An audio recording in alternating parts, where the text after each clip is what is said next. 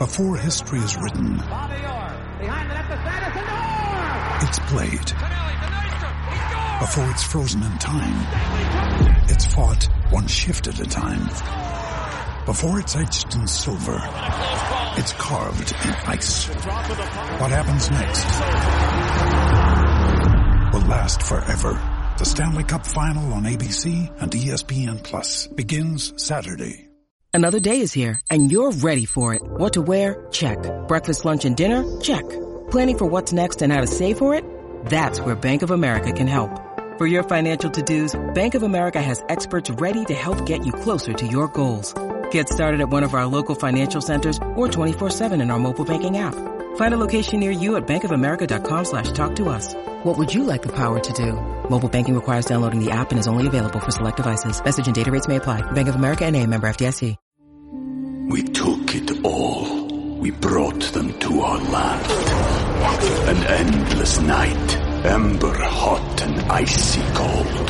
The rage of the earth. We made this curse. Carved it in the blood on our backs. We did not see. We could not, but she did. And in the end, What will I become? Senua Saga. Hellblade 2. Play it now with Game Pass.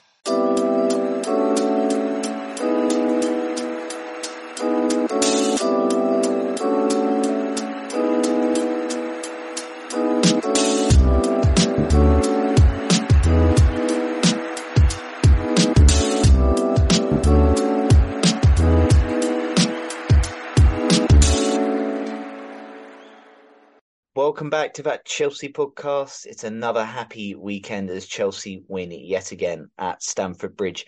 Joining me to look back on what ended up being a nervy 1 0 win against Fulham is Jay Tomlins. Jay, how are we doing, my man?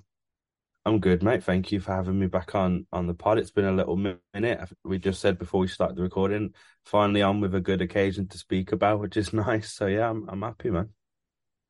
Indeed, indeed. Jay was, I want to say, last on when we lost to Forest earlier this season. It's been a while, and then last season, just you know, there's a there's a strong chance you were talking about a loss whenever Yeah, you were on. So it's it's it's nice we've got you on for that win. Uh, as always, do get I get them to give themselves a plug. So Jay, tell people where they can find you and all your stuff. Uh, cheers, mate. Yeah, uh, Jay Tomlins FC on pretty much everything. So on Twitter, on YouTube, uh, I'm making content. I've kind of pivoted a little bit recently. I'm going to be making not just Chelsea specific content, just football content in general. So yeah, check them out. Jay Tomlins FC on everything. Lovely, lovely stuff. Links will be in the description below. Right, as said, Chelsea yesterday won the early kickoff against Fulham 1 0. It means they've now won two early kickoffs in a row, and it's their first early kickoff win at Stamford Bridge since defeating Norwich 7 0 in 2021 under Thomas Tuchel. Maurizio Pochettino now has a 100% record uh, against Fulham across all competitions. Uh, you know, that's better than any other side he's faced in his managerial careers. All wins, 16 goals, five clean sheets, two conceded.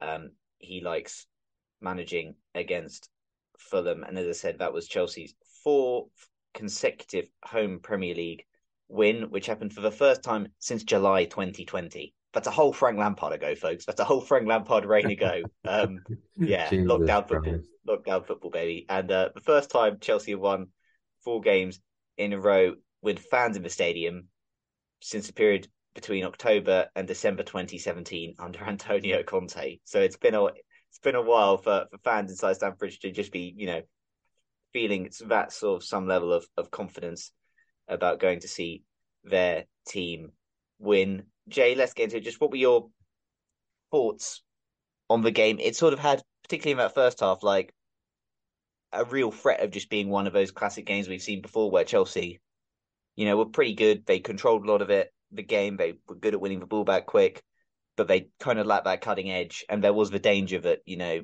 as we've seen in other games this season, the longer it stays nil nil, you do give a risk up, given a chance to the opposition and conceding. Um, and then I said, thankfully, we do get that that goal, which we will get onto in a bit. And then I said the second half for you know the first 25, 30 minutes was actually pretty good. We just you know couldn't kill that game off. And their last fifteen sort of twenty minutes was a bit like a little bit nervy at times. Like it was a bit basketball, bit bit end to end. We kept we did have a habit of giving away some silly free kicks at the end. Um, Anthony Taylor, you know, had some classic Anthony Taylor moments, booking Moises Caicedo for a perfectly good good tackle as well, resulting in a and you know giving Fulham a, a free kick when a sort of an advantage had already been played, etc. Um, but Jay, just for your thoughts, because I thought you know it was it was like a, it was a fine performance. It was just you know a shame that we couldn't kill the game off earlier and had to result to being a little bit nervy. Yeah, for sure. It's the, it's the same old Chelsea, really. The story of this of the game kind of tells you everything that's happened this season. You know, the start was not good enough. It was slow. Um, I feel like in most games this season, we've started too slow and not really gave the opposition the kind of respect that they probably deserve. And like, it you know normally results into in us either conceding or having a nil nil first half, and normally that is just terrible news for Chelsea because we we struggled to break down a team and uh, with obviously with getting that goal gave us all the kind of confidence and stuff to go into the second half and be better. Uh, and like you said, we we did look much better in the second half, which we have done all season. But again, something that keeps coming up this season is just breaking a team down. We just can't do it. There's so many opportunities in that game where we could have buried it and made it 2 0, even 3 0, you know, with some of the good chances that's been created. And the football, the football's exciting. Some of the football that's happening, a bit of the when we kick into gear and have, just make a few passes between us, I get a little bit excited, I get a little bit gassed, but then, uh, but then like the final pass just goes to the to them, and it's like, oh, for God's sake. Um, so yeah, just a classic tale really of, of Chelsea, because then of course we make it we make it difficult for ourselves. We, it starts getting nervy. It gets really nervy. I was proper shitting it at the end, like because because because it's us. But we know what we're like. We know we we're very capable of giving away a goal very late on and ruining it for us all. And obviously, after off the back of the Middlesbrough result, that would have been devastating. Um, so part of me feels look like you know, bit we got a bit lucky with that because especially our only goal was a was a penalty um, created by a good bit of play obviously. But yeah, I feel like I feel a bit lucky, but also a bit confident. Hopefully, we can just keep that run going now. Um, but you know, how many times have we said that this season? Yeah, indeed, indeed. As I said, that did make it three Premier League wins in a row as well. Let's get into the moment that decides the game. You know, it's probably the one real moment of, of quality in that first half. It's a lovely ball from Cole Palmer, who finds Raheem Sterling, who gets fouled in the box. It means that Raheem Sterling has now won 26 penalties in the Premier League, at least three more than any other player in the competition's history. J. Cole Palmer converts it, which means no player aged 21 or under has ever scored more goals in a single Premier League season for Chelsea than Cole Palmer. And after 22 games, Cole Palmer has already scored as many goals for the club as any Chelsea player managed in the whole of last season uh, in nine. He's also provided more assists. Um, yeah, Jay, that's sort of the one sort of moment of brilliance is in that first half, Chelsea's just final ball. You know, it's quite we were quite good around the box. We were quite good at winning the ball back. You know, high up and you know being able to sort of try and maintain sort of wave after wave on them. But that was the one real moment of quality. But one of those balls found sort of a desired target, and Raheem Sterling goes down the box, and Cole Palmer coolly converts, just sort of a one one man quality. And yeah, Cole Palmer, kind of saying it, you know, near enough every week. Pretty handy player, this lad. He's good, isn't he? He's actually quite good, and, and I'm so surprised, mate, because I really didn't expect this from him. I uh, I, I witnessed him live do up as Azpilicueta last season at City, and I remember thinking he's all right. Uh, but then when we signed him, I thought, oh no, that's not that's not that's not a good signing, and then he's just proved me wrong completely. I absolutely love him. You, the the passage of play for the goal, like you said, that that that one the quick pass into Sterling, just completely breaking their defence and having Sterling with all the space and creating that penalty was just wonderful. And um, him stepping up to convert it, there was no question when he stepped up for it, and that's so impressive because of what happened against Middlesbrough, you know, the bad misses that he had against Middlesbrough. I feel like a lot of players, and we're talking top players, a lot of them would have that in the back of their mind and be nervous and and he just didn't show any signs of that. He went, it's like he forgot about what happened in Middlesbrough, turned up to this game and be, continued to be our best attacking player on the pitch. Uh, steps up for the penalty, which is obviously a big penalty just before our time, loads of pressure, and just it does it with ease. Does it just no, like there's no pressure, and it's just so impressive to see, especially from such a young player. And yeah, I just did not expect Cole Palmer to be our best, uh, most efficient player, but I'm happy he is because he's brilliant and he's got a good personality, a good character about him as well, which is something this side definitely needs. So I'm happy with him, man. Yeah, yeah. Um, as I said, Jay, I think you know when we look about performance, there was just kind of a lot of players who just you know had good games, some better than others, and it was just like a, in the end just a fairly solid Chelsea performance. As I said, you know, in that second half, Sterling hits a post, Gallagher hits for post. Like you know, there is you know there was opportunities to cover it off, but I do want to talk about someone who actually I thought had potentially one of his best games in a Chelsea shirt, and has had two really good games against Fulham that season. That is Levi Colwill uh, playing at left back, most touches 95, most passes into the final third 16, most duels 110, most possession 110, most tackles 6, most interceptions 3.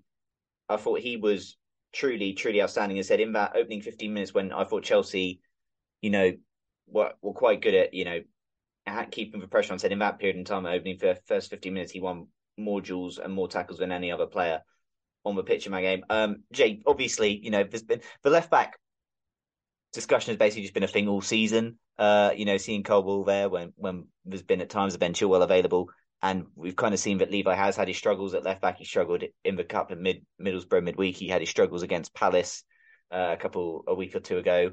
Um, but Jay, that was from Levi a really really good performance, wasn't it? Just offensively and defensively. Like I think it was quite noticeable that we noticed, and perhaps you know a bit telling and frustrating on a Chelsea side. Uh, that we kind of noticed him bombing down the flanks of more than Malo Gusto. In fact, that he was more involved, considering Gusto is you know the more natural fullback. But I thought that was a really good performance from Levi, and said he was he was good offensively and defensively yesterday. Yeah, for sure. And again, another a similar case. I feel like to to Palmer, where uh, in midweek he was really you know really ridiculed, really criticised for his performance at left back, and the conversation around our left back has been so so there, like why we playing centre back at left back, blah blah blah blah blah. Um, and all with all that noise around him, he just again stepped up, uh, kind of put it behind him, and and put in a really good performance. And and you've got to admire that kind of mentality from these players, the the especially like young players, like to see that building in them is just such a wonderful thing. And yeah, he was classic. Uh, you can tell maybe Potts has gone look last last couple games maybe you haven't been attacking the way we need you to. We need you up there. We need you because he's good on the ball.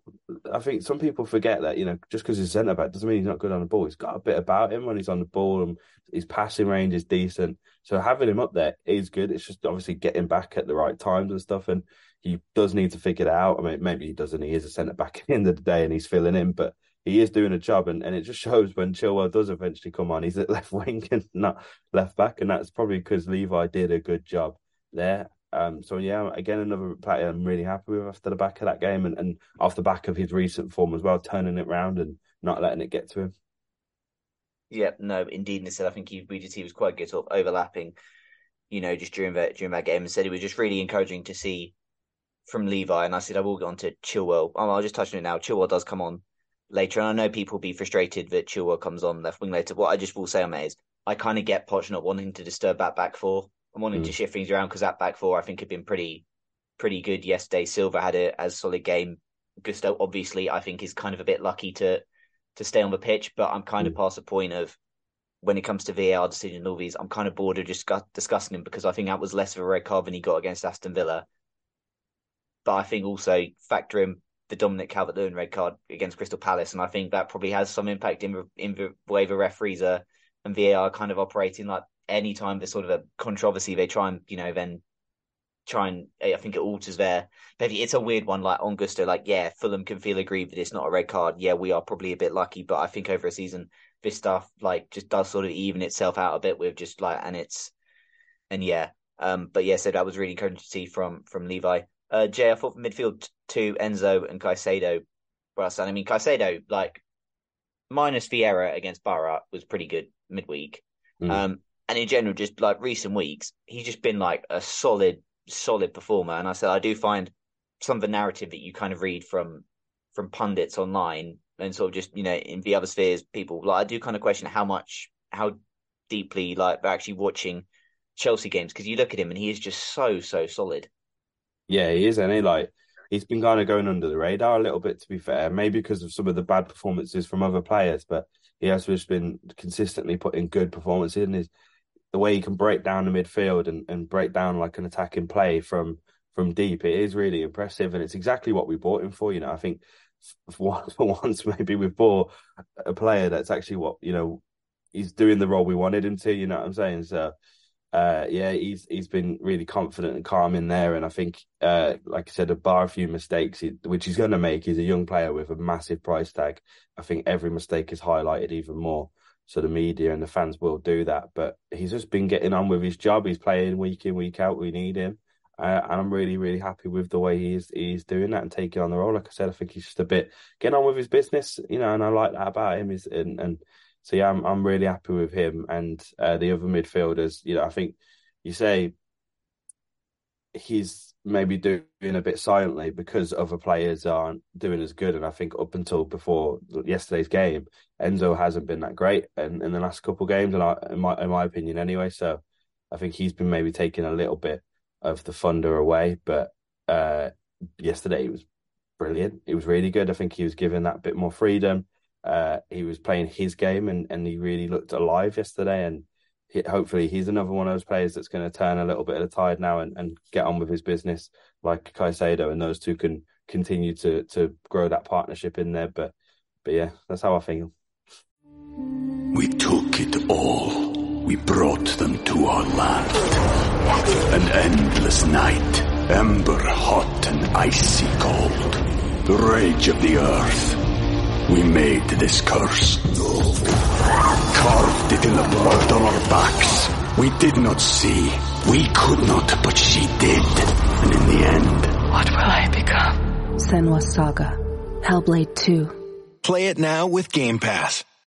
When you need mealtime inspiration, it's worth shopping Kroger, where you'll find over 30,000 mouthwatering choices that excite your inner foodie. And no matter what tasty choice you make, you'll enjoy our everyday low prices, plus extra ways to save, like digital coupons worth over $600 each week. You can also save up to $1 off per gallon at the pump with fuel points. More savings and more inspiring flavors make shopping Kroger worth it every time. Kroger, fresh for everyone. Fuel restrictions apply.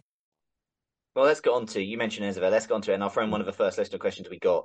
It, it said, "I find it difficult to get a read on Enzo. He seemed to be generally viewed as having been playing very well recently. I just don't see it. He's been slightly above average in my view.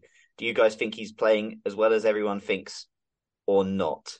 So let me get Enzo Fernandez's game by numbers yesterday because I do think yesterday was one of Enzo's be- Enzo Fernandez's best games for a while. 93 touches, 25 passes in the final third, nine duels won, eight touches in the opposition box, six times possession won, four take-ons completed, three chances created, three tackles, three clearances, two shots. Um, you know, Jay, I think Enzo Fernandez.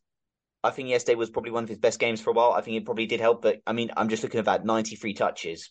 He was on the ball a lot. He was able to just to just roll the ball about uh, and do his thing, and you know, just just sort of try and dictate play as he could. What I will say, the, the one thing I do find really bizarre and frustrating about Enzo Fernandez, he can play the most delicious ball across the pitch, and then he can just misplace a simple six-yard pass that can leave you like in a sort of dangerous potential position, like on the transition, yeah. Um, yeah. which he sort of did yesterday. But but I thought he was he was good yesterday, and as you know, to the question about his you know performances um, overall, I you know I think it's I think he's been fine. Like in general, for Chelsea this season. I think overall his performance has been fine with games like yesterday, you know, some of his best. Obviously, I don't think, you know, Poch has necessarily been getting the best out of him at times this season when he's played him higher up. Um, I think, you know, when Enzo is is deeper and able to to just do his thing, because I said, you see in that first half, there's a lovely ball that he plays sort of over the top to, I think it's Sterling. And then obviously, I don't think it ends up leading to, to much, but it is also, in regards to, I also do think it can be quite hard for Enzo if like we are yesterday at times, we are a bit static and there's not necessarily much movement. Like, I think you look at that game, I don't think Chelsea necessarily were great out wide, particularly. Like I said, I can't remember Malo Gusto really being a threat down the right hand side loads. Levi was certainly the more noticeable attacking fullback, and at times yesterday it did just feel Chelsea were playing very narrow in a very small, just like playing in a very small confined area of a pitch, which does also make it quite hard for Enzo. What I you know I thought, but I thought he was he was pretty good yesterday. I think you know midweek I thought he was he was solid. I was you know I didn't mention it a pod midweek because I you know I it's just like it was late and there were just other things to talk about. But I did find his substitution ahead of someone like Conor midweek a tiny bit bizarre, given I think Enzo had been more influential in that game. midweek. Um, but Jay, just what your thoughts? Because you said you kind of think he'd been, you know, you were not too overly infused by him, you know, recently, but yesterday he was good. Just thoughts. I said I think he's like he's done fine. I think obviously, you know, he's maybe not kicked on quite how much we'd have liked. But you know, overall this season, I'd say his performances have been fine. With a few games where he's just been really quiet and just kind of anonymous, and then a few games like yesterday where he's been, you know, actually impactful and controlling members. Just you know, a decent chunk of games where he's just fine. Like just thoughts. Yeah, well, I think that's where the frustration comes from because you know what he's capable of. Um, and I think it's partly to do with him, partly to do with Poch. I think Poch, you know, playing him out position, maybe giving him a role that he's not good at, is never going to help him. But yeah, I think I think for a large part of the season, he has just been anonymous, and obviously a lot of the players have been rubbish this season, so it's hard to single him out. But you know, I just don't feel like he's offering anything in these games so far. Like like you say, in some games. So that's where my frustration lies with him, especially because he's been here for a while now. You know, he's he's had a good amount of time in a Chelsea shirt, uh, opposed to some of the other lads who uh, you know, not long joined. But yesterday we saw the absolute best of him. I think, like you say, positionally, if you looked at like the average position, he's on like the halfway line, pretty much. And I think you know, so he he's like that, literally a midfielder in between, helping out the defense, getting the ball, getting it forward, like that proper proper like playmaker in in the middle of the field. And I think it, you know, we are striking a balance with Caicedo behind him, being a bit more defensive, breaking it up, and then you've got a person like Conor Gallagher in front of him who's being a bit more attacking, but also pressing from the front. Uh, there's a there's a good balance there with those three, and I think Enzo finding his feet in the middle of that field, getting those passes off, is exactly what we need him to do. And yesterday I was absolutely buzzing with him. I think he you know, potentially did deserve man of the match. He was very influential. He was on the ball a lot more than I'm used to seeing him, and I think that's that's where my frustration is. I don't see him enough in a game and with the kind of player he is, we need to. So, yeah, buzzing with his with his performance yesterday. Yeah, no, exactly. I said, I think you know, as I said, I think a while ago, if I was to give him sort of like when I I can't remember when a few weeks ago, but I said on pod if I was kind of judging his season, it would probably be like a B minus or something similar to you know some other players and Caicedo and my probably stars on Caicedo has probably changed. I would, you know, Caicedo I'd be sort of just moving to like a solid B or something at this point because he's been putting in some really just solid performances recently. Yeah, Enzo, like I said, he's fine. I don't think he's necessarily, you know, doing doing badly. I don't think he's really been. I don't think he's ever been really bad. I just think he's just been maybe quiet and just fine. And just like I said, I've not, you know, been like wowed by him loads this season. I think the way he started this season, I was like really encouraged him, and we didn't really. Then it sort of tailed off a bit, and then it's just been the odd like really super game here and there. Yeah, answer the question. Like he's doing fine. Like I said, I think he's he's been playing all right. I said, you know, maybe I don't think he's necessarily been ex- exceptional, but you know, he's been he's been fine. Yesterday was definitely one of his one of his best games uh, for a bit. Uh, Jane, also, getting the, sorry, mate, getting the, the man of the match as well, like. Uh, and you know he's obviously seemed very proud about it, posting it on his story and stuff. Uh, that's another good thing as well, mate. You know, gives him that encouragement. You know, I can be that player. I can influence the game this much, and hopefully going forward, we see way more of him like that. Yeah, no, indeed. I said I thought he was he was fairly solid against Middlesbrough midweek and was a bit unlucky to be the one substituted. Uh, you know, got a goal against goal against Preston and was was fairly solid. Like he's had a good, I guess he's had a good, you know, a few games. Obviously, I know Luton when he came on as a as a sub in that game, he was basically just anonymous because you know the ball kind of just bypassed him. Luton were kind of playing out wide and and horizontal, you know, and in the air, uh, and not really middle park. It wasn't really a chance for Enzo to sort of stamp his authority. And instead, he's had some injury issues as well recently. Like we still don't know necessarily how fit he is as well. So I'm kind of, you know, I don't want to sort of be going in on him too hard because he did sort of, you know, there were the talks of, you know, playing with sort of a bit of an injury as well. So no, like he's he's doing fine this season. Like I don't, you know, he, it would be nice if he, you know, been performing at a higher level, of course, but I don't really haven't really had too many gripes with his performances this season. It's just been times like, okay, you've just been a bit bit quiet. Uh, Jay, a person I do want to talk about, um, heap some more praise on. Uh, Petric in goal, you know, just did what was what was needed. Made a really important save in that first half uh, at nil nil, and you know made some really important made really important saves in the second half. It's quite it's just simple sort of no nonsense really. It's you know you don't get really sort of that potential heart attack that you do in goal with Sanchez whenever you know sure his distribution might not be the best, but he doesn't really faff about or you know mess around with it. And he is just, you know, being really solid, and that is just looking like a really good bit of business. I mean, we have to wait and see what happens when Sanchez is, you know, really ready and back fit to to start. But as I said, in the meantime, like Petrovic has got to be our number one, right? Absolutely, mate. Sanchez does not get a sniff when he's fit. I really, I, I love this Petrovic lad. You know, he's like I said, just no nonsense. He's come in, he's done his job, he's made some saves that he's absolutely needed to, made some incredible saves that you don't expect many keepers to get to, and he's done that as well. He's just been solid, you know, eight, nine out of ten most games. You know, even saving that pen a few weeks ago, and, and yesterday he was solid again, putting in some of those saves that you expect a keeper to make, but with our keeper history over the past couple of years, we haven't seen much of that. Uh, and especially with Sanchez, you know, you just don't trust him. You don't feel safe. You should feel safe with a keeper, and you just don't with him. And that'll affect not only the fans when the in, in the ground and us watching, but also like the you know the defenders in front of him. They need to feel safe with with him behind him. And I don't know if he gives off that vibe. Whereas his Petrovic, like he really does feel safe. Some of the saves he's made, some the way he comes and commands the box when a ball's coming in, you know, and, and he just goes and grabs it most of the time. His decision making as well with the running, like say if there's a uh, an attacker running and like there's only one man, he'll he'll make the decision to go or to stay really quickly. And yeah, like absolutely our number one now. I can't see Sanchez getting in ahead of him uh, anytime soon unless he has a proper stinker. So yeah, but I'm just over the moon with him because another one of those that I just wasn't expecting. Like obviously I don't watch uh, MLS football, so I was not expecting uh, and much from him, but he was great. Yeah, uh, Noni comes on and I think again is pretty pretty solid. You know, yesterday again he's just putting you know some solid performances um, together. Alfie Gilchrist comes on and just does his annual, you know, seeing the game out and just, you yeah, know, his annual punt into into Rose Ed, etc.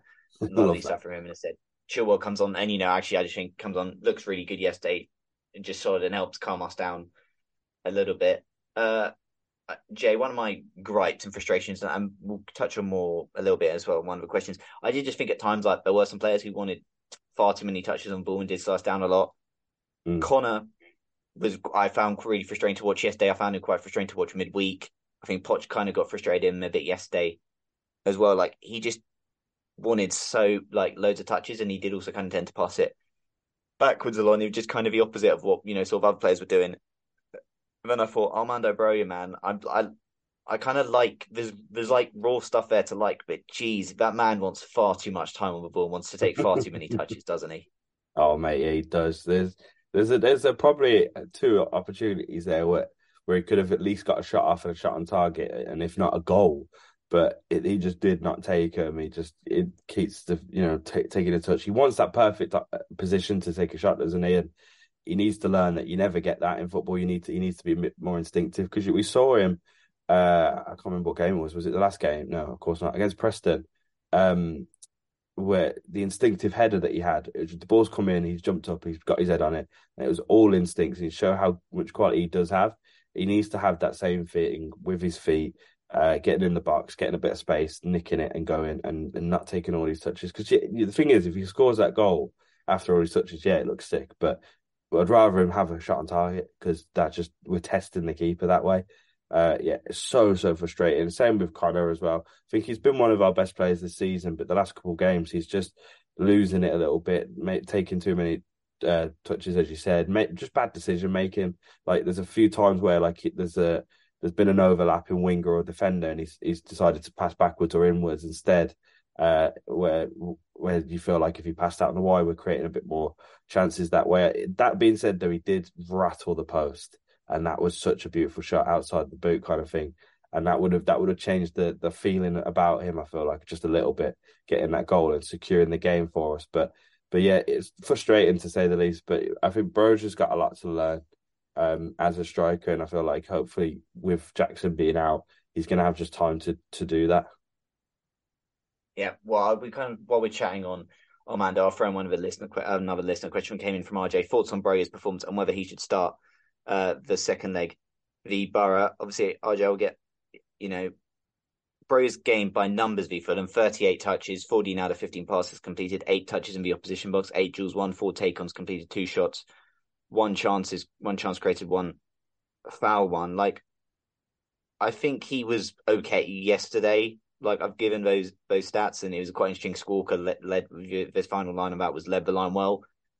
I thought he led the line okay. Um, he was like he was there, and as for your question, I like I could just considering what we saw in that first leg against Boro, like I, I would want I would want him up there. I would want a, a focal point up top. I know he's you know there's not necessarily loads of confidence in him at the moment, but I just would want him in that team for Middlesbrough because I yeah I just think that's who I would want. You know, maybe there's a question if you then does he start the Villa Cup tie after that? I don't know.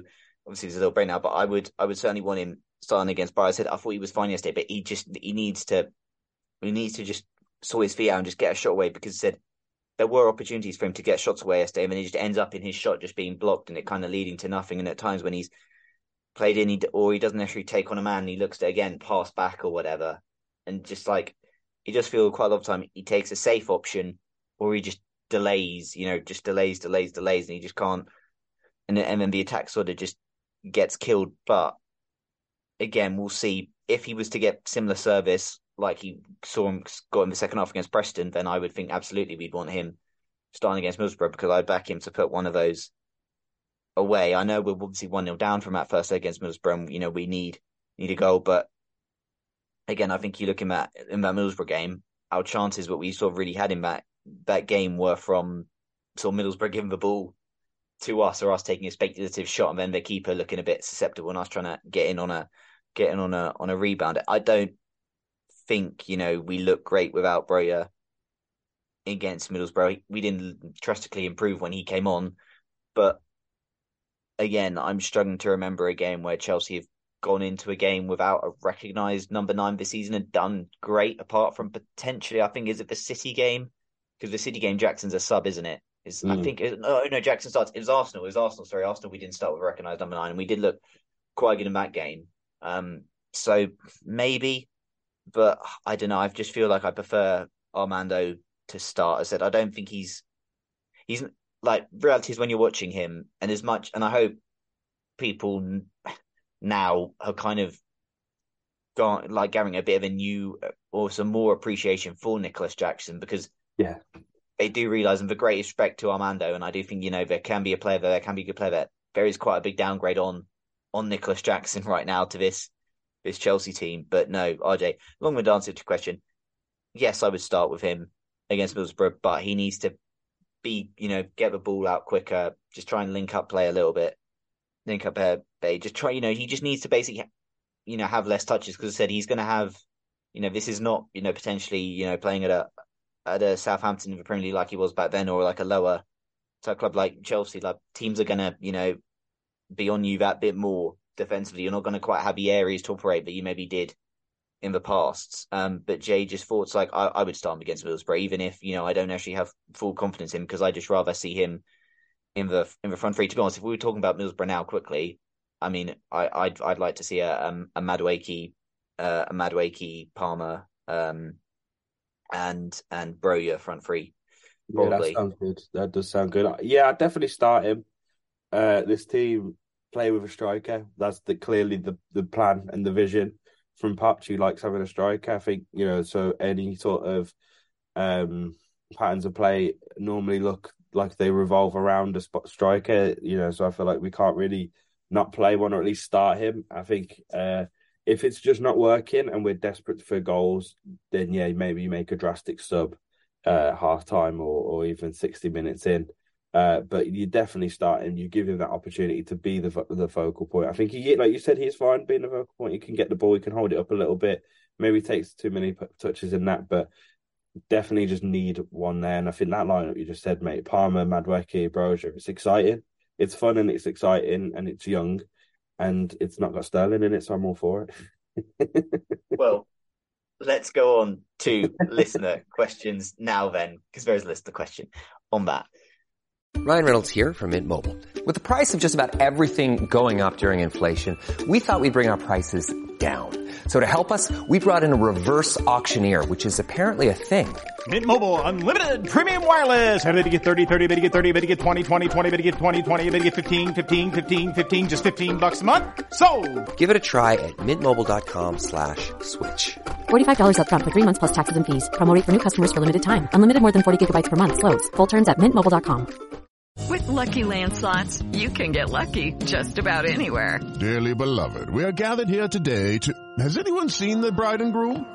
Sorry, sorry, we're here. We were getting lucky in the limo and we lost track of time. No, Lucky Land Casino, with cash prizes that add up quicker than a guest registry. In that case, I pronounce you lucky. Play for free at LuckyLandSlots.com. Daily bonuses are waiting. No purchase necessary. Void where prohibited by law. 18 plus. Terms and conditions apply. See website for details. That listener question comes in from Dano Burgess. Any chance of a Saudi club coming in for that waste of Sterling? Yes, he won the pen, but his level of performance is just so turgid. Uh, Jay, Raheem Sterling, I was kind of bigger on him than a lot of people, you know, this season at various points.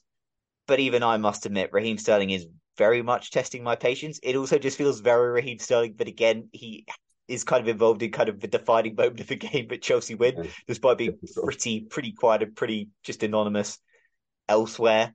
Yeah. I still maintain such a bizarre footballer to analyse. He gets a goal against Preston, wonderful free kick, and I still think he was pretty rubbish. Wins a penalty yesterday, and I think was pretty anonymous. Yeah. Like, I find it a bit frustrating and baffling that he's now back in all of a sudden. Like, you know, he, he gets that goal against Preston, and all of a sudden, you know, he starts midweek in the Carabao Cup, is just anonymous, does nothing really, gets and is now sort of back of the pecking order, ahead of Mudryk and Madueke, who have probably been in better form than him. Yeah. So that's probably one of my gripes with Poch. But uh, yeah, any chance of a Saudi club coming in for Sterling? Well, I don't know, Dano. Jay, I'm going to throw out a question here for you, which is, you know, this is this is never ever going to happen. But Karim Benzema is allegedly available. Allegedly, his Saudi Arabia, his club in Saudi are allegedly looking to potentially. Would you, if it were possible, would you go Benzema Sterling swap deal? Straight swap, yeah, just to get Sterling out the door. just to if if you're talking, do we get Benzema in? That I'm starting to go. Oh, do we? Don't we? We'll have to think about that. But if it's a straight swap for Sterling, I'm, I'm biting your hand off it, mate. I can't stand watching him play football. I've had enough. It, it's so frustrating to watch. It's so like, annoying. Like you, you're like, mate, that pass doesn't make it. Don't fall over. Falls over. And like you say, it's even more frustrating when he he's he has an absolute stinker of a game, but then we'll get the foul to get the pen, like you say. That's even more annoying. Like it's like because then you can't like Poch is put in a position where like, do I have to start him probably because he'll get us that goal, but uh, or that that moment. But you know, like you say, Mudryk and Madueke have been so much better than him. Um, so I hope, I really hope a Saudi club comes in for him, mate. I think that would be wonderful. Uh, get the wages away as well because I think that's a big thing. He's the highest earner at the club. Um, so, so yeah, straight swap deal for Benzema. I'm taking your hand. You, I'm biting your hand off for that one. Fair enough. It would also be very Chelsea to potentially go for another wash striker. Yeah, over yeah, the age yeah. of 30. no it would be goals. classic Chelsea to to do that. Um, yeah, Karim Benzema, one of the best centre forward displays I sort of saw at, Stamford Bridge a, couple of years ago or so when he when he scored that hat trick Yeah, against us.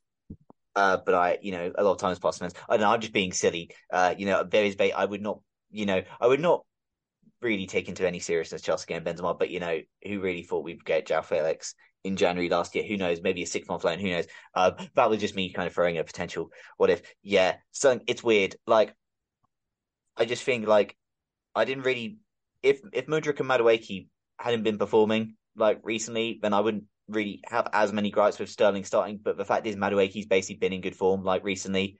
He comes on yesterday and, he, and he's pretty pretty lively, and he's certainly like on current form. I think more deserving to be starting than Yeah. Sterling and even Mudryk. You know, I found it a bit sort of bizarre, sort of how sort of limited he's sort of been since sort of that you know Crystal Palace game where he starts. He's not necessarily been seen seen as much since then. And yeah, like I know people maybe say Poch is under pressure to get results, etc. And I understand in normal circumstances going to more senior options, but the fact is that the younger options in Mudryk and Madueke have been playing, playing better than Sterling, so I find that bizarre. that's Um, it as well. He's a senior player, but doesn't act like it. Like he doesn't gi- give off that senior, you know, leader role, role does he? He just Uh, kind of like flaps around the pitch, like like you know, you think they'd look towards the senior player, but they don't. Like, yeah, it, it adds to the frustration how uh, his age as well, actually.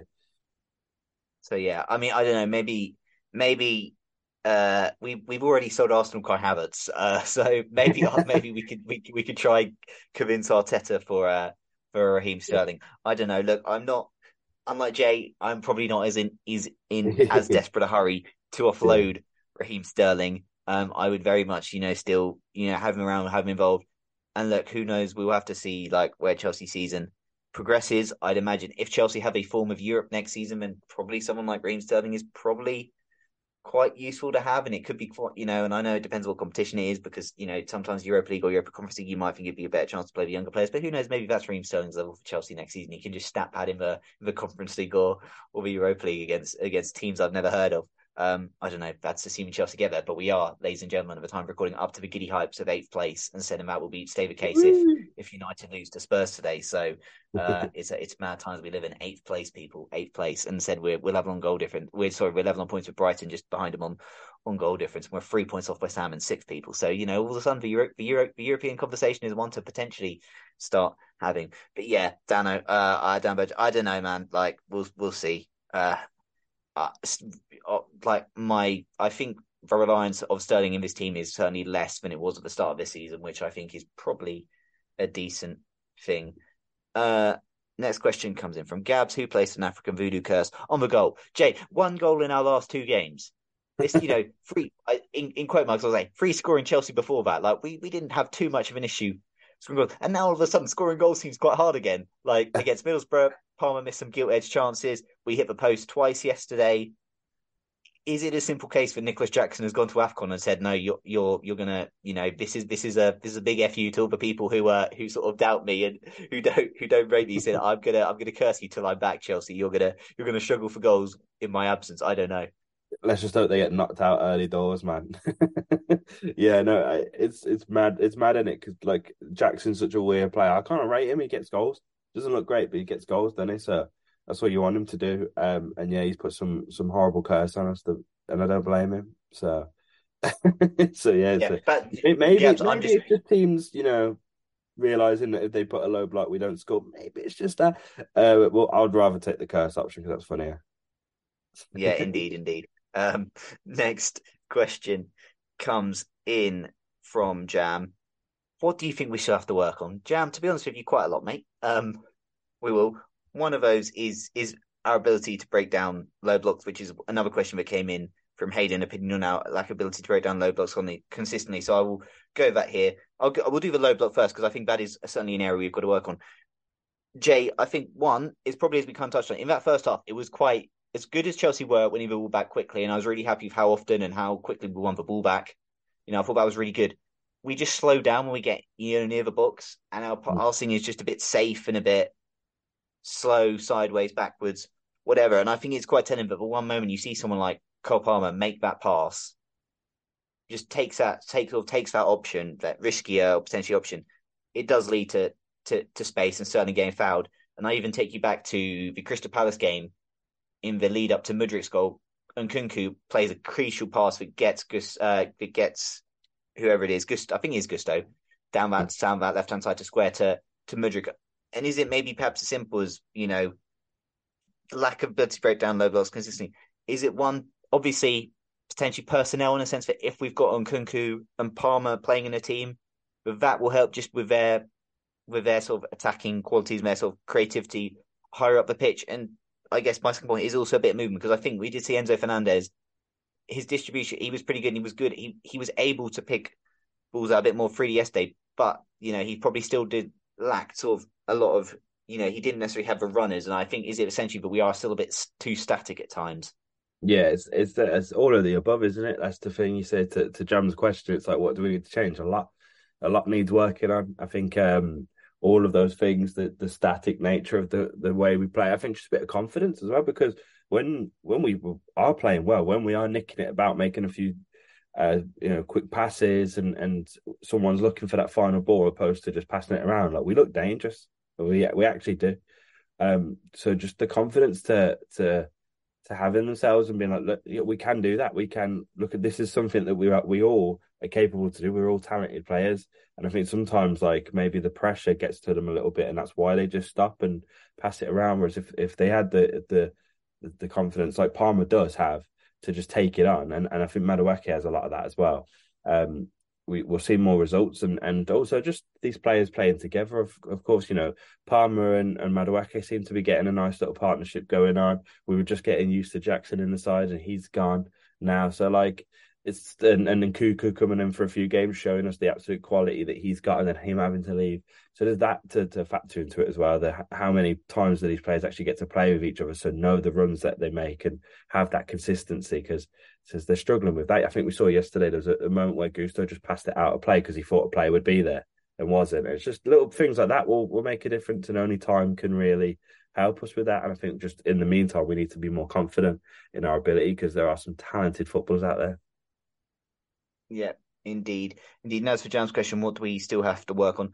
I do think the game management still's got to be worked mm. on. I find it bizarre that you're looking at Team yesterday and the three players with the best sort of game management of that situation yesterday, I thought were Thiago Silva, as I would expect, Ben Chilwell coming on, as I would probably say, and then Alfie Gilchrist. Like yeah. those three seem to have the best sense of game situation. It's like, I love Noni and I love Lovey Smith, but they're doing like flicks and trying all these risk passes, like one nil up, and I'm like, boys, like yeah, time, sure. like game management. Think, and I do think as well, like uh, Levi was excellent yesterday, but I do think towards the end he did give away give away a couple of like free kicks in like dangerous areas, which he you know can be a threat for Fulham. And there was one dangerous ball that went in, but we just about dealt with. I think that's an area game management to improve on, and I think on that, I think that situation potentially could have maybe improved if there's maybe someone like a Mudryk on the pitch at some point. Because Jay, at some points, like when Chelsea were breaking, it was like Enzo Fernandez breaking down like the left.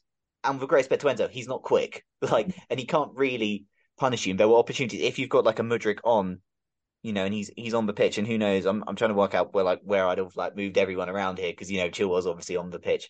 But if you say got a Mudryk on at at some point instead, like there is a potential because Enzo Fernandez at points like he's sort of like Chelsea sort of countering the breaking, but it's Enzo leading the break and the and the left. I'm like Enzo Enzo's played a full ninety. He's not that quick anyway, and he's kind of just like there.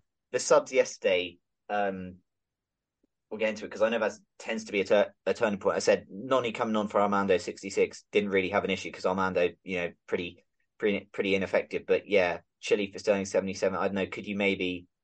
I said, could there have been an option for Mudryk to come on? You know, for for Palmer earlier, or or maybe Conor earlier, or or one of those. I still think you can keep keep Sterling on. And said it is nice for Connie you know, we saw Carney back yesterday, potentially boring, but he's allegedly had to ch- change his running style. Um, I'm trying to imagine that can't exactly be the easiest thing to to do. That's what also alleged Matt Law said or, on London's. Uh, that, so, that. How'd you even do that? exactly. I think that's yeah, exactly. That's quite quite quite an interesting one. But when I get started, I'd say, but the uh, yeah, I would just say, Jam. Obviously, probably the game the game management because it, it is kind of frustrating. Like what I would say yes is I was kind of not as fearful as I was against other teams because with a great respect, and as much as I love Willian, I wasn't that fearful of Willian unless it was a dead ball situation like a free kick. Mm. And I was also quite frankly it was Raul Jimenez mm. uh, up front for them. Like I know he's been in quite good form for them recently, but he's clearly not the player he once was. And I can think it's kind of summed up with Fulham, but I don't actually think they were great in an attacking sense yesterday. They had opportunities potentially in transition to punish us, but then you see Raul Jimenez go for a pot shot from the halfway line because he thinks he because he sees Petrovic a bit off his line. Like I think we were oh, aided that, a bit in Fulham. So funny. They had like a just two on one, and he was like, nah, yeah. I got this. Fulham sort of brain dead attacking at points. So yeah. I think like there's still quite a bit to work on. Said we've got to move the ball quicker at points. Like as good as we were in that first half, mm. like winning the ball up high. And said you saw in my game like we were able to sustain wave after wave of pressure on Fulham, but we just didn't really do enough with it. And that's the thing. Like we did, we've got to capitalize when we were on top. That game probably should have been killed off, and then it's not, and then it gives Fulham confidence. It means that last 10, 15 minutes is is a little bit um is a little bit tense. So no, there's I think Jam there's still quite a lot to work on. It's nice we got a clean sheet, um, which is good because we've not kept too many clean sheets in the Premier League. Um, yeah, I don't even know how many we've kept. Was that was yes, yesterday might have even been the first or only the second since that that Fulham game, you know, in the in the back end of October for Chelsea the in the Premier League. So it's not like clean keeping clean sheets have been, you know, something consistent. So mm. that was nice. But as I said, we've still got to, you know, work on quite a bit. I think, as a team. But at least, Jam, we are kind of we have got some results. As I said, I know people are not people are perhaps not too infused by Chelsea at the moment, but we've won three league games in a row for the first time in a while. Uh, I think since they said October 2022, which was last season or so. I'm imagining that would have been that would have included West Tuchel's final game, West Ham. That would have been, included the uh, Palace and Wolves games under Potter. So it's been sort of while since Chelsea have won three league games in a row as well, and said like at least at the very least Chelsea are finding a way to win. Like that's three narrow wins in a row, all sort of I guess sort of a little bit you know different. Said three two, two one, one nil. All had bits in the game which were really good. All had bits that were a bit scary, etc. But Chelsea have sort of found a way. So while there is a lot to improve, Jam, as we kind of listed, I also think it is quite nice. And I know there's a lot of just frustration with things around the club, and I will get onto the Argylle promotion in a sec on yesterday. But I do think, you know, overall, as we're seeing at the time of recording eighth, and okay, that could be ninth at the end of the weekend, but Chelsea are not at the time of recording that far off European places. And for a, you know, I don't think many of us, I don't think none of us were predicting this team would get Champions League this season. And, you know, we thought maybe this team could get Europa League potentially. Like Europa League was perhaps the seeding of this of this team, and what I said we're three points off off a Europa League spot at the time of recording. So it's not a bad place to be in. I think obviously Middlesbrough midweek did a lot to damage the mood, and I completely mm. understand that because that should be a result that is not acceptable and shouldn't be happening. But if we progress past Middlesbrough, then we can kind of, in the end, that result doesn't matter because it's a two-legged cup tie, and we'd have still gone through if we get the business done in the second leg. And I said, Chelsea have a ten-day break now, and there is the opportunity for Chelsea. By the time Chelsea next play a Premier League game, where we could be, we could be eighth. Who knows? We could maybe be, we could maybe be, um, be seventh. Um, if Brighton lose uh, their game, and you know we could be not far off West Ham. Although West Ham got Sheffield United, so I'd, I'd back on West Ham winning that. But there's the opportunity Chelsea could you know not be far off or fair. and if they've progressed in both cup ties, which granted the Aston Villa game will be you know considerably will be quite quite a tough ask. But then all of a sudden, before Chelsea next play a Premier League game, the mood can feel quite different. We could potentially be in a European place and through to a Carabao Cup final and through to the fifth round of the FA Cup. And even if it's only temporary, because Liverpool is a game after that, and we'd imagine we might struggle there and we might sit down again. Like even if it's temporary, just like try. I said to people, just try and enjoy the small wins because I said four wins in a row, Stamford Bridge. And granted, I know the manner of Chelsea's wins recently has not been the most convincing, but also like let's be real, how how fun has going to Stamford Bridge been for fans in the last eighteen months, two years? Not really hugely fun. So it's quite nice in a way that at least there's a sense of a feeling, but potentially things are starting to get back a little bit to normal. A bit of things for Stamford Bridge games back to be a happier place. So yes, there's a lot to work on, but I do think, you know, there are some encouraging signs. And I said, you look at the, you know, a form, you know, post Wolves, post Wolves, and in general since, you know, December, since the start of December has been fairly decent. Like we've won, you know, it's been okay. Like we're doing all right. And I know obviously we've got the two cup ties, which is big, and then we've got, you know, Liverpool away. But then after that, we do have Palace away and Wolves at home. Wolves obviously are a team around us, and then obviously I know after that it's then a bit tricky with City and then either it's either Spurs at home or the, the Carabao Cup final. But there's an opportunity for Chelsea in sort of in, now in two of their next three games. If they can get six points from their next three games, people, I imagine quite a lot of us are fairly happy with that. Um, and all of a sudden the situation again can improve a little bit and just see where we are. There's a lot of things to work on, but in general, Jam, my kind of my one thing is like yesterday again, we got the job done it was fine. The performance, it was like you know nothing to go overboard, nothing to really go crazy about. But at least Chelsea kind of just grinding out, being able to grind out some wins. Um, so it was nice. And now I will just do some news. Hello, it is Ryan, and I was on a flight the other day playing one of my favorite social spin slot games on ChumbaCasino.com. I looked over the person sitting next to me, and you know what they were doing? They were also playing Chumba Casino. Coincidence? I think not. Everybody's loving having fun with it. Chumba Casino is home to hundreds of casino-style games that you can play for free anytime, anywhere, even at 30,000 feet. So sign up now at ChumbaCasino.com to claim your free welcome bonus. That's ChumbaCasino.com and live the Chumba life. No purchase necessary. BGW. Void were prohibited by law. See terms and conditions. 18 plus. This is the story of the one. As head of maintenance at a concert hall, he knows the show must always go on. That's why he works behind the scenes, ensuring every light is working, the HVAC is humming, and his facility shines. With Grainger's supplies and solutions for every challenge he faces, plus 24-7 customer support, his venue never misses a beat. Call clickgrainger.com or just stop by. Granger, for the ones who get it done. Um, but Jay, let's, I'll get your thoughts. Chelsea, because it kind of did the rounds on social media yesterday, the Argylle promotion, right? Obviously, mm. we've seen like before, there've been like the pictures with the men's and women's team with, with the backpacks on and that book, um, reading like, okay, find a bit of promo. And then obviously things went to an, another level yesterday with, uh, with some of the promotion of the stands, with people standing up reading books, some broke standing up brushing his teeth. Uh, I think it's yeah. Look, I think it's cringe, right? And I think obviously as a fan, you kind of be like, "What am I watching?" What I would say is those people were in the basically the hospitality of those like premium seats for Chelsea, you know, Club Chelsea, whatever. Those seats that Chelsea try to flog to you for like a grander game or whatever that no one's going to buy up, right? So it's not mm. like they're taking away seats from actual people who would be going to the game anyway. And what I would say is it's cringe. Yes, it opens us up to ridicule potentially from other teams and other fans but also haven't our performances on the pitch in general just been doing that? Like, and the yeah. way we've been run as a football club with a lot of other decisions kind of been opening us up to ridicule. That's why I don't really have an issue with that. And also, people, to be honest, I've probably got more of an issue with us having like BingX, which is like some crypto or whatever weird sponsor on our shirt, or than us promoting a movie. Yeah, from a Chelsea. Yeah. It's a movie which is directed by a Chelsea fan. I think it's Todd Boehly's company or whatever that's sort of like producing or financing. Like, it's a bit cringe yesterday. And sure, in football looks a bit naff, but also that's unfortunately what people. Are, I think it's just the way modern football's going. Like, there's commercialism, commercialism in football, and like Chelsea promoted a film, and this is not like a new thing to the top era. This happened in the Abramovich era. People like there's been, as we've seen yesterday, there's been there's been a, people bringing up uh, examples of it. Jay Schwartz, yeah, it's a little bit cringe, but like it's not gonna.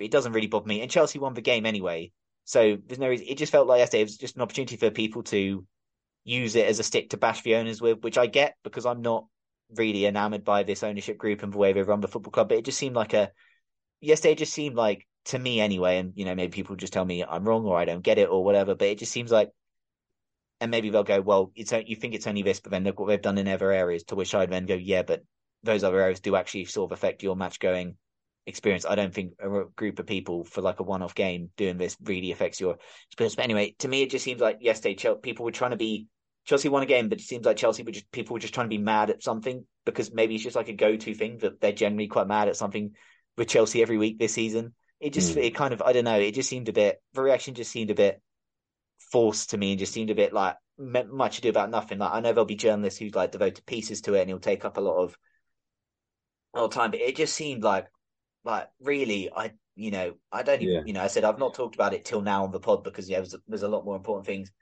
to talk about, but it just seemed like people making a big deal over not really anything. Like, sure, it's a little bit cringy. Sure, it's maybe a bit tone deaf or whatever when Chelsea are in the position they are. But again, I think if Chelsea are in a, in the top four or even in the top six, I think the mood or reaction to it and is is different. Which again, I go well.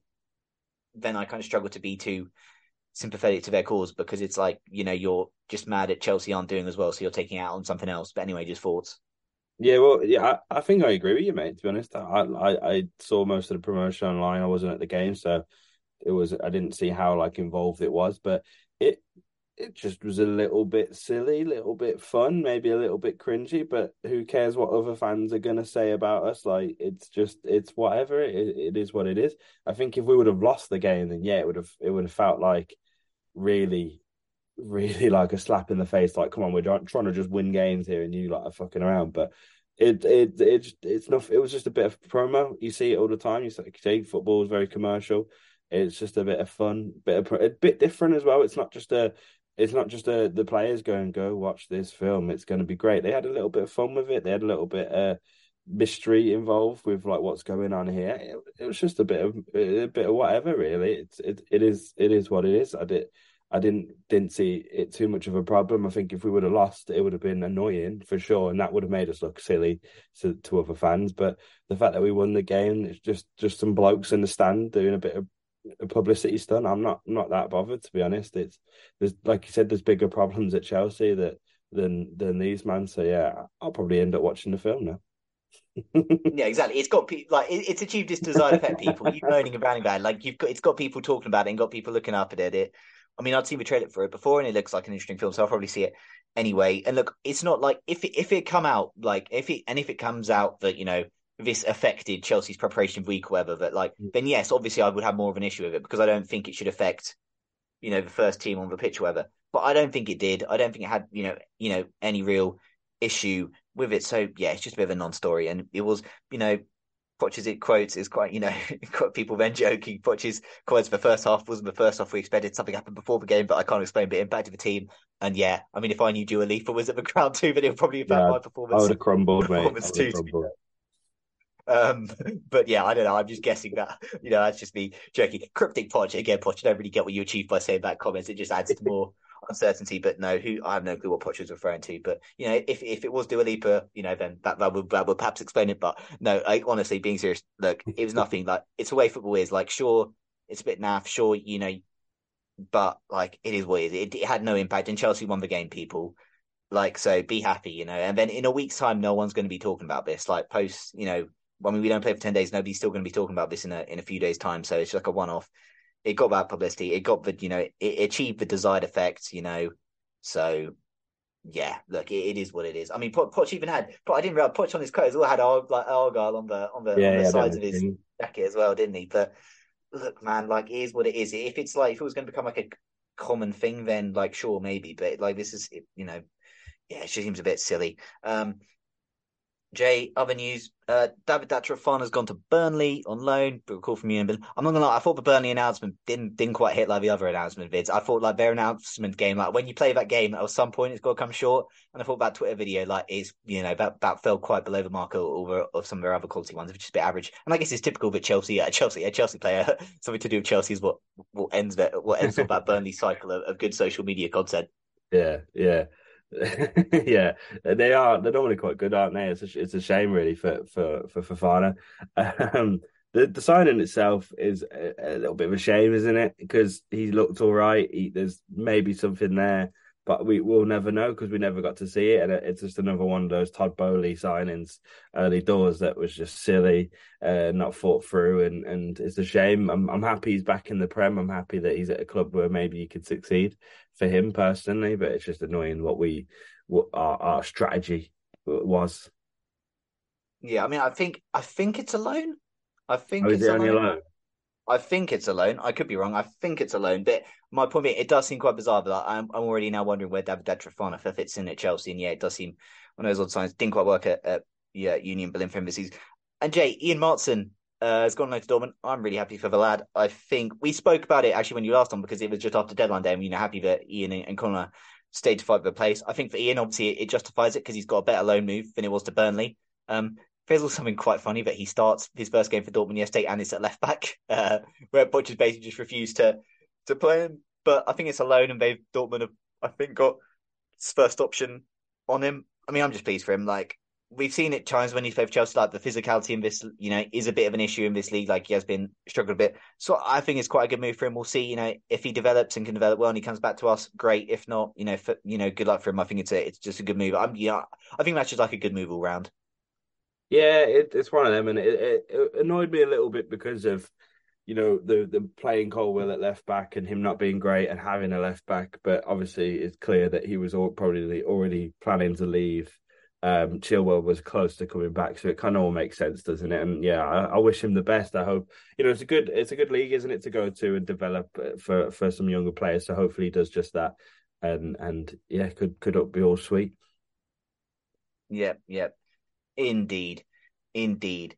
So it's been another successful weekend for Chelsea. I said three Premier League wins in a row, four Premier League wins at Stamford Bridge in a row, first time since since lockdown. And said Chelsea, you know, still now unbeaten at Stamford Bridge since that Brentford game in October. You know, so there are some some positive signs. It was nice for Chelsea to bounce back midweek. There's a ten day break now. I think you know it's crucial. You now that you know when we come back, we now enter the biggest week of the season with that Middlesbrough Cup tie and that Aston Villa Cup tie, you know, where Chelsea season, you know, really does hinge on those two ties and opportunity to to progress. Uh, so you know, we will be we will be back then to discuss a, a big week at Chelsea. Uh, but I'm going to thank Jay for coming on. Jay, it's a pleasure. And it was, it was nice to discuss a win and be fairly positive about Chelsea Football Club. Uh, give yourself one last plug before you go.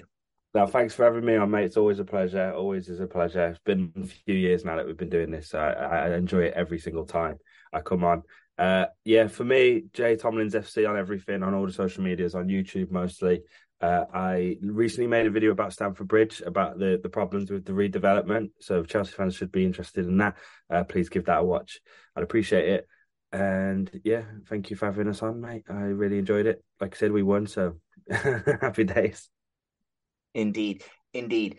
Jay's links, as I said, will be in the description below. As for us, we're on Twitter or X about Chelsea Pod. We're on Instagram that Chelsea Pod. We're on all your usual podcast platform providers, Apple, Spotify, Google, etc. If you enjoyed what you've heard, please feel free to leave a rating review whenever I tweet the pod out. Any likes and reposts go a long way. Again, just helps us get out there to as many Chelsea fans as possible. Uh, I said Chelsea now have take their turn having their winter break and we'll be back in 10, 11 days time to look back on a season, potentially season defining semi-final second leg against Middlesbrough. Until then, keep a blue flag flying high. Chelsea won, Fulham nil. Just leaving the ground now. We catch a clean sheet. Is that our first clean sheet in the league since Fulham away? I can't think of one sooner, but yep, good performance all around. I wouldn't say no one was great, but no one was really bad. Solid six out of tens everywhere. Um, just annoying, really, from my point of view, that the goals only come from the penalty spot. There must be some curse on the goal. Anyway, I'll ask you that question for the pod. Up the Chelsea. Thank God there's a break next week. Not good for the heart, all this football. Sports Social Podcast Network. Hey guys, it is Ryan. I'm not sure if you know this about me, but I'm a bit of a fun fanatic when I can. I like to work, but I like fun too. It's a thing. And now the truth is out there. I can tell you about my favorite place to have fun. Chumba Casino. They have hundreds of social casino style games to choose from with new games released each week. You can play for free anytime, anywhere and each day brings a new chance to collect daily bonuses. So join me in the fun. Sign up now at ChumbaCasino.com. No purchase necessary. VGW. Void were prohibited by law. See terms and conditions. 18 plus.